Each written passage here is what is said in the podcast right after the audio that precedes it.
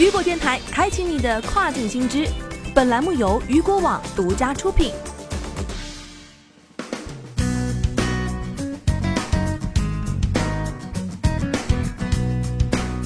据悉，亚马逊于九月二十二号，也就是上周日推出以色列站点，并在以色列境内提供送货服务。为了在犹太新年到来之前能够上线以色列站点，以赶上一波礼物季的消费热潮，亚马逊也是做了非常多的努力。但是，亚马逊以色列站点目前只提供英文版本，不少业内人士啊对此表示失望。亚马逊一直对其计划保持沉默，只是在一封电子邮件中表示，该公司目前正在与以色列的卖家合作，通过亚马逊的全球销售，帮助以色列的公司来销售产品。在过去的几个月当中，亚马逊呼吁以色列制造商加入该公司的服务，并将其产品交付给世界各地的客户以及本地的买家。以色列专用站点提供的产品和服务将专门针对以色列的用户，但是亚马逊并未计划建立本地的物流中心，取而代之的是在专用的亚马逊网站上刊登其产品的商人将不得不从自己的仓库直接向客户提供产品，而不是使用亚马逊的分销服务。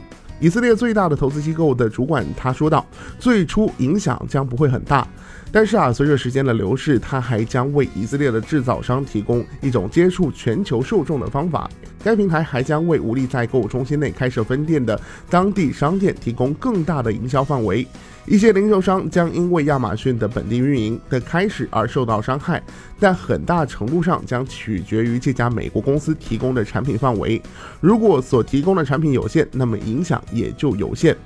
他说啊，亚马逊进入以色列市场是扩大在线活动趋势的一部分，包括在本地市场，这种活动只会在未来增长，这就是技术的发展方向。服务将更加方便，产品更容易获得，交货时间将会更短。从离线到在线自然过渡，每个人呢都可以看到这些转变。亚马逊在当地的存在将加速这一趋势。就目前的情况来说，以色列人已经可以通过其英国、德国或美国站点从亚马逊上订购。他说到，本地的这个亚马逊站点将使许多人更加容易订购，尤其是那些因为使用外语和产品需要从国外运送而受阻的人。他说啊，语言是最主要的障碍。如果服务更加便捷、更加友好，那么人们会发现购买起来更加容易，这将降低许多人的心理障碍。即便如此，以色列的购物方式仍与美国的购物方方式有非常大的不同。他认为，商店或购物中心并不会马上被取代。他说啊，与美国不同，以色列的人并不用开车就可以到达购物中心。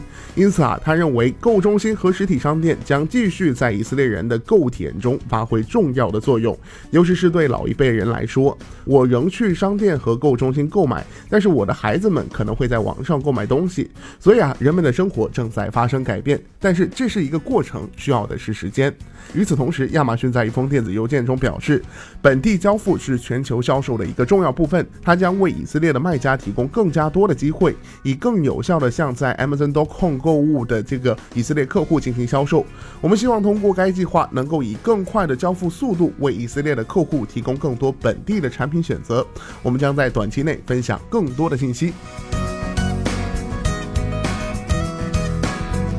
好的，聚焦大事件，解读新爆点。以上就是这个时段雨果电台为您推送到最新一期的跨境风云。想要了解更多跨境电商资讯，您还可以持续关注雨果 App 推送的最新消息。我是大熊，我们下个时段见，拜拜。